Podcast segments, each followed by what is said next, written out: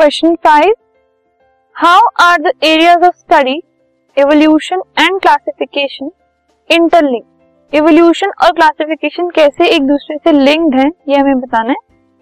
So the classification involve grouping of organisms into a formal system based on similarities in internal and external structure और evolutionary history जो classification है किसी भी चीज़ को classify अगर हम करते हैं से अगर हम ऑर्गेनिजम्स को क्लासिफाई करते हैं तो उसका मतलब क्या है? हम ऑर्गेनिजम्स में सिमिलर चीज़ें ढूंढते हैं और फिर उनको हम क्लासिफाई करते हैं। और वो जो सिमिलैरिटीज हैं, वो किस बेसिस पर होती है? उनके इंटरनल स्ट्रक्चर में एक्सटर्नल स्ट्रक्चर में, या फिर जो उनकी एवोल्यूशनरी हिस्ट्री है, उसके बेसिस पे। ठीक है? सो इस तरीके से हम उनको क्लासिफाई करते हैं। So two species are closely related if they have common characteristics and if they are more closely related it means they have a more recent ancestor दो स्पीशीज अगर बहुत क्लोजली आपस में रिलेटेड है, इसका मतलब ये है कि उनके अंदर कॉमन कैरेक्टरिस्टिक्स है, कुछ कॉमन चीज़ें हैं। और अगर उनमें कुछ कॉमन चीज़ें हैं, और बहुत सारी कॉमन चीज़ें अगर उनमें हैं तो वो ज़्यादा क्लोजली रिलेटेड है। और उनका जो एंसेस्टर है, जिससे वो रिलेटेड है, वो बहुत रीसेंट है। कुछ एंशियंट एंसेस्टर नहीं है उनका रीसेंट एंसेस्टर है। तो ये हम एक एग्ज़ाम्पल से समझ सकते हैं। जैसे कि एक फैमिली में a brother and a sister are closely related brother और सिस्टर क्लोजली रिलेटेड होते हैं फैमिली के अंदर और उनका एक रीसेंट कॉमन एंसेस्टर होता है। एक रीसेंट कॉमन एंसेस्टर जो ब्रदर का भी है सिस्टर का भी है, वो क्या है? उनके पेरेंट्स ठीक है?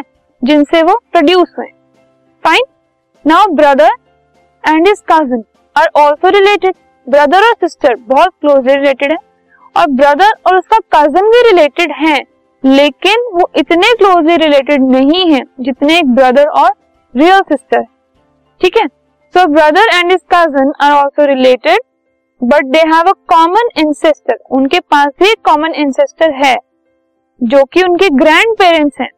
ठीक है? और वो सेकेंड जेनरेशन के हैं।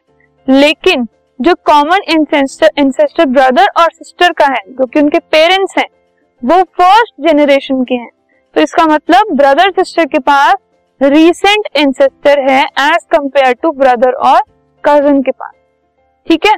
तो ब्रदर और सिस्टर ज़्यादा क्लोजली रिलेटेड है एज कंपेयर टू ब्रदर और cousin now it subsequent generation the variation make organisms more different than their ancestors तो जैसे जेनरेशन टू जनरेशन आगे बढ़ता जाता है टाइम उसके बाद क्या होता है, जो वेरिएशन हैं, वो ऑर्गेनिजम्स में उनको अपने एंसेस्टर से थोड़ा डिफरेंट बनाते जाते हैं। So this clearly prove that classification of organism according to their resemblance which is similar to creating an evolutionary tree so इससे हम क्या कह सकते हैं कि हम क्लासिफिकेशन बना रहे हैं, किसी को क्लासिफाई कर रहे हैं। तो वो किसके सिमिलर है, किसके जैसा है? अगर हम एक एवोल्यूशनरी ट्री बना रहे हैं, वो उसके जैसा तो एवोल्यूशन और क्लासिफिकेशन ऑलमोस्ट इंटरलिंक्ड है एक दूसरे के this podcast is brought you by hub hopper शिक्षा अभियान अगर आपको ये पॉडकास्ट पसंद आया तो प्लीज़ लाइक शेयर और सब्सक्राइब करें। और वीडियो क्लासेस के लिए शिक्षा अभियान के यूट्यूब चैनल पर जाएँ।